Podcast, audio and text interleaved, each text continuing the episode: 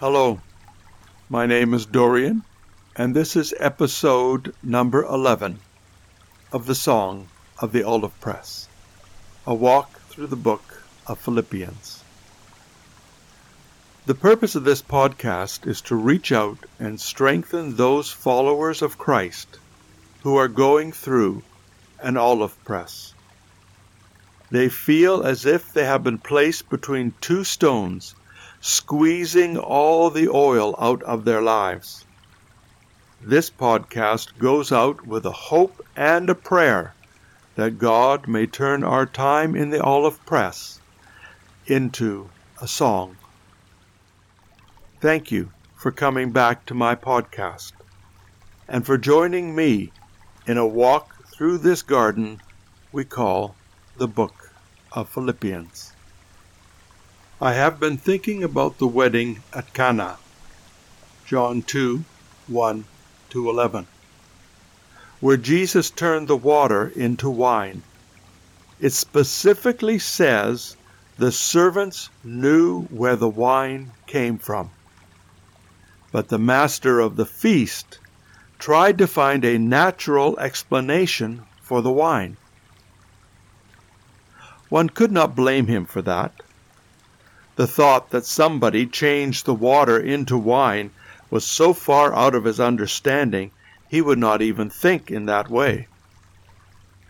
Although Moses did change water into blood, still for him to draw that connection, this wine is so good, I wonder if Messiah is in our midst and has changed water into wine.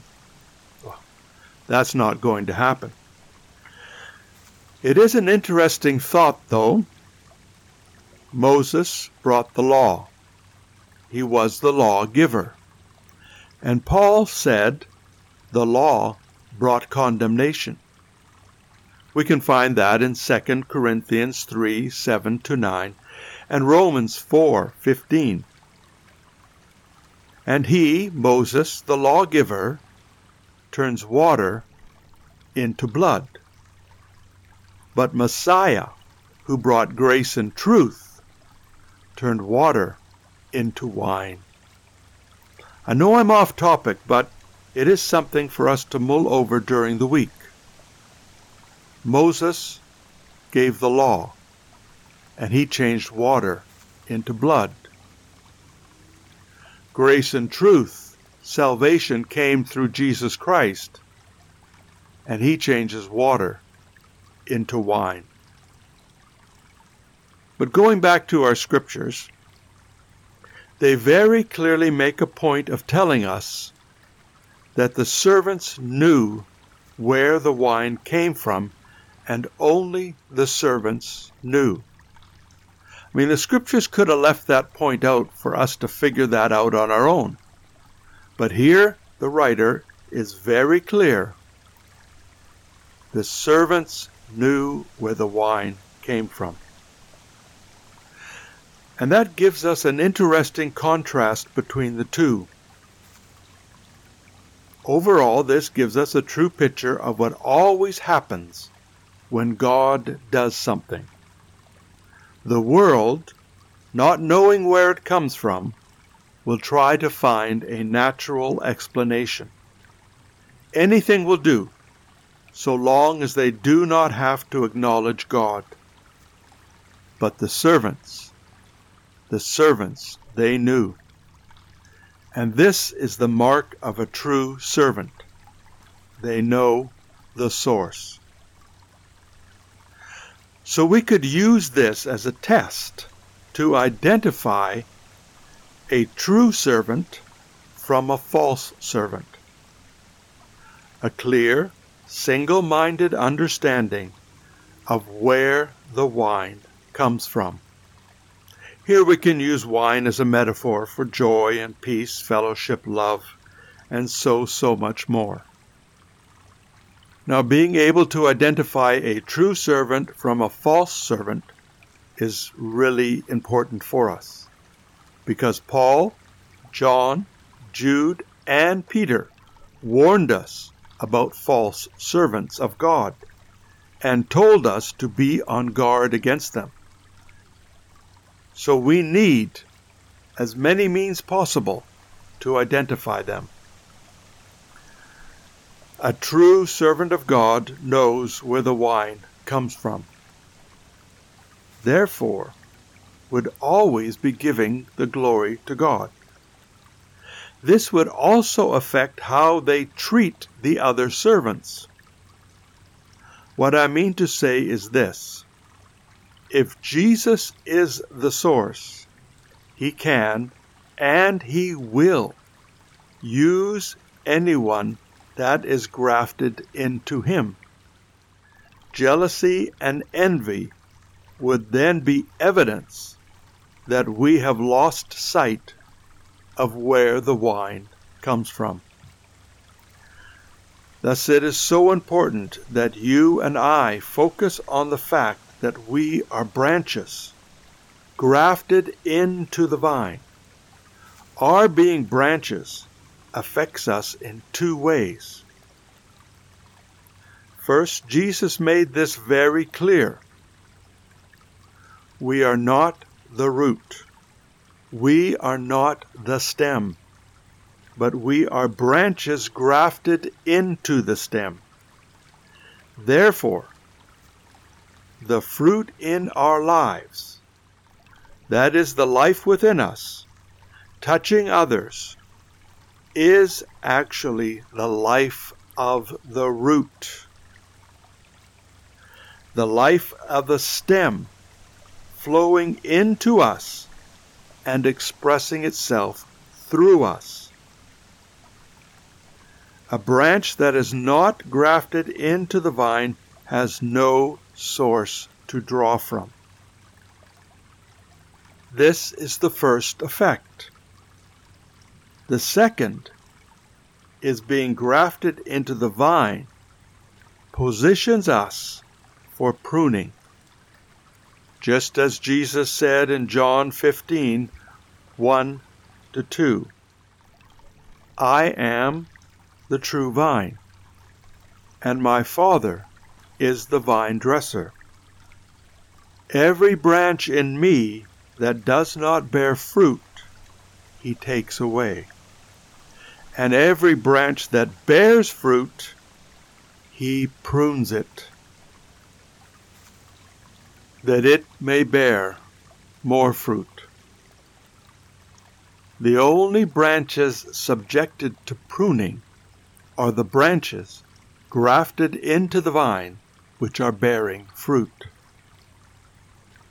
What if, what if this is the olive press you and I are going through? That is, are being crushed by the two stones. Could this be our Heavenly Father pruning us, that we may bear more fruit? If this is true, then we should be thankful for our olive press. As hard as that might be. But what if I'm not there yet? What if I can't possibly give thanks for this olive press? Well, it is enough to have a hope that one day we will be thankful. One day we will see all things clearly. Then from our lips will burst forth the words, You, my Lord, have done all things well. Sometimes hope is all we have. But that is all right, because hope has good neighbors on either side faith and love.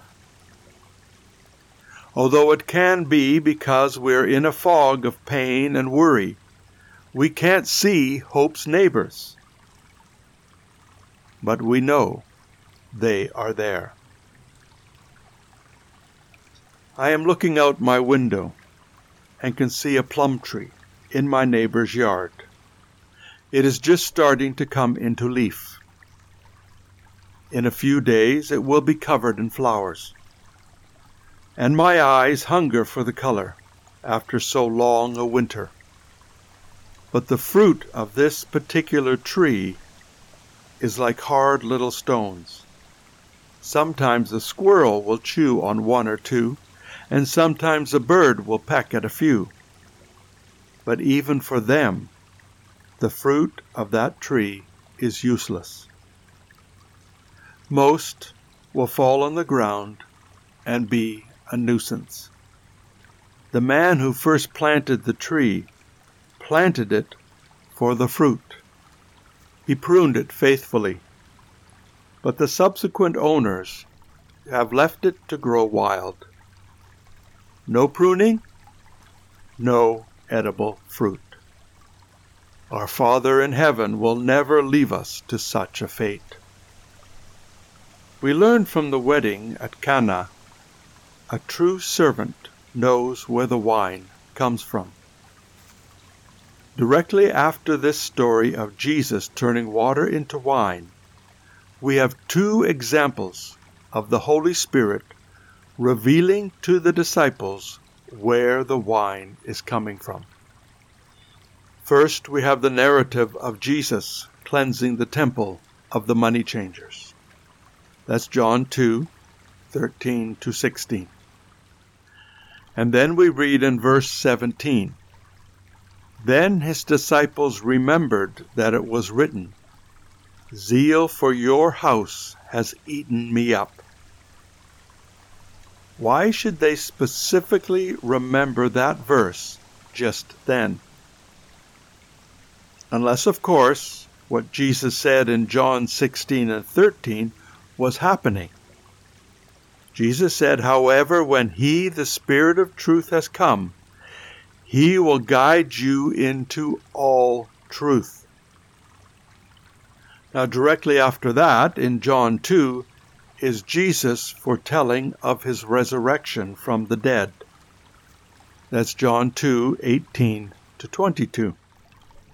But here we are told in verse 22 Therefore, when he had risen from the dead, his disciples remembered that he had said this to them, and they believed the scripture and the word which Jesus had said.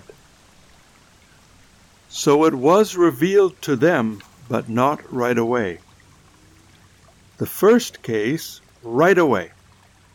The Spirit revealed to them. In the second, however, it only was revealed after a series of events. Or may be better expressed with, at the fullness of time.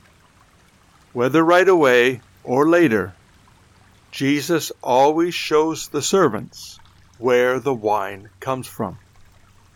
Now, the first one, where the disciples were given light right away, is no problem for us. It is the second one we don't like.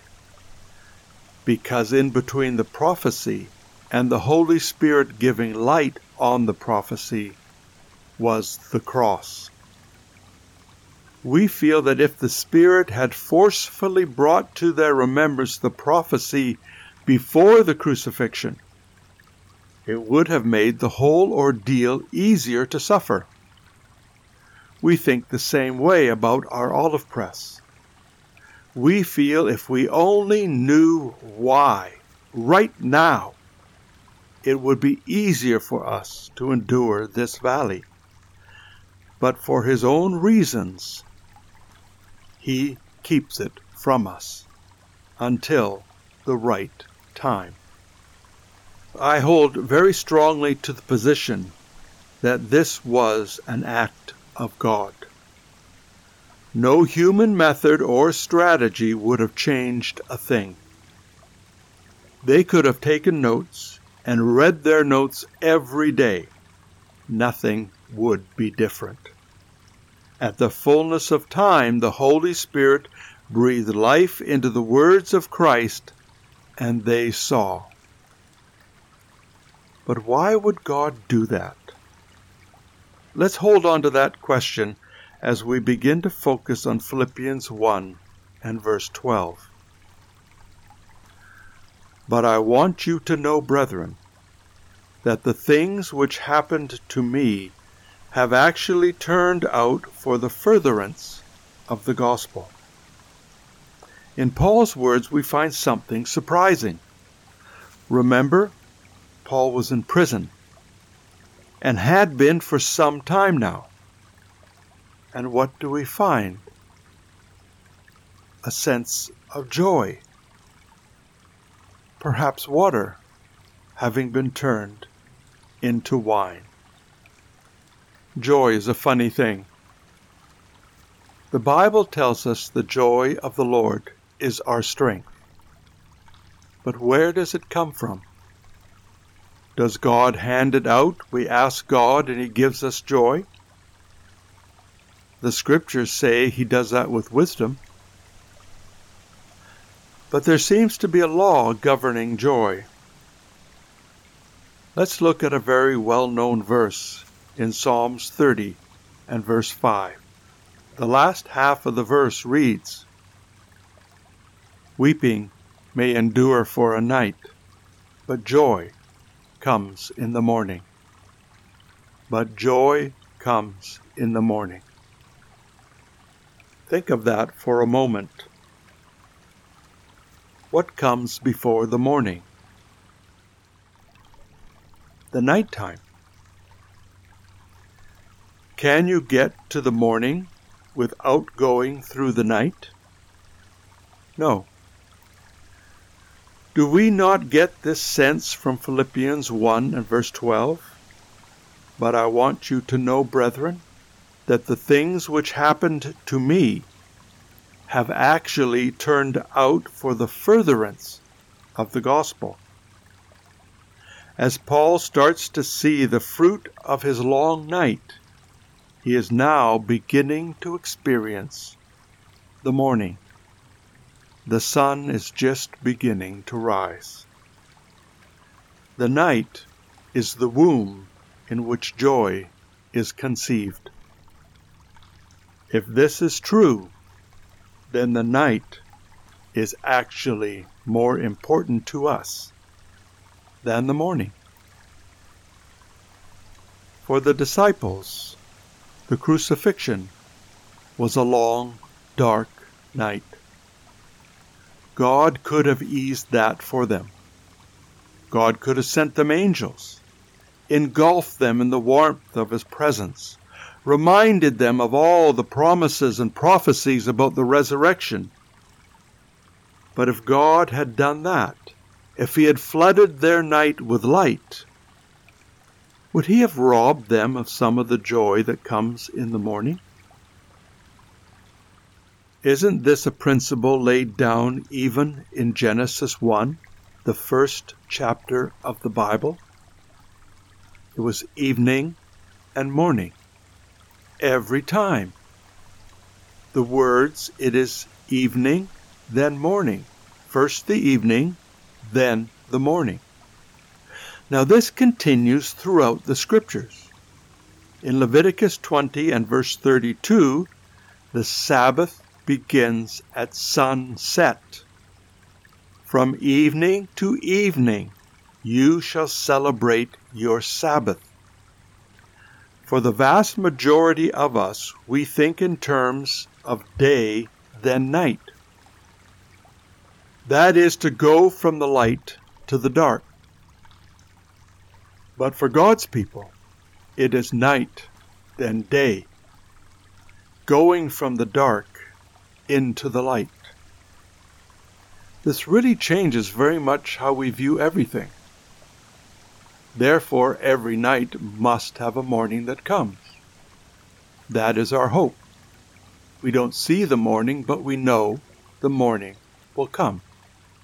Is that not faith? Is God not trying to teach us here that we are to understand His promises, the sureness of every word He has spoken, in the same way we are assured of the sun rising after this night?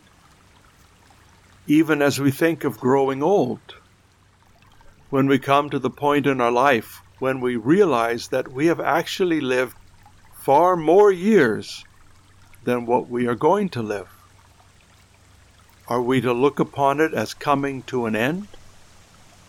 Or are we to look upon it as coming to a beginning? Are you going through a dark night in your life? If you are a child of God, then the morning is coming. Just wait for it. There was evening, and then there was morning. I want to go more into Psalm 30 and verse 5, but it will have to wait until next week's podcast. So until next time, the Lord bless you and keep you. The Lord make his face shine upon you and be gracious to you. The Lord lift up his countenance upon you and give you peace. If you think of anyone who would be blessed by this podcast, please send it on with a prayer. God willing, I will post a new podcast this Wednesday. Thank you for joining me on this walk through the garden we call the Book of Philippians.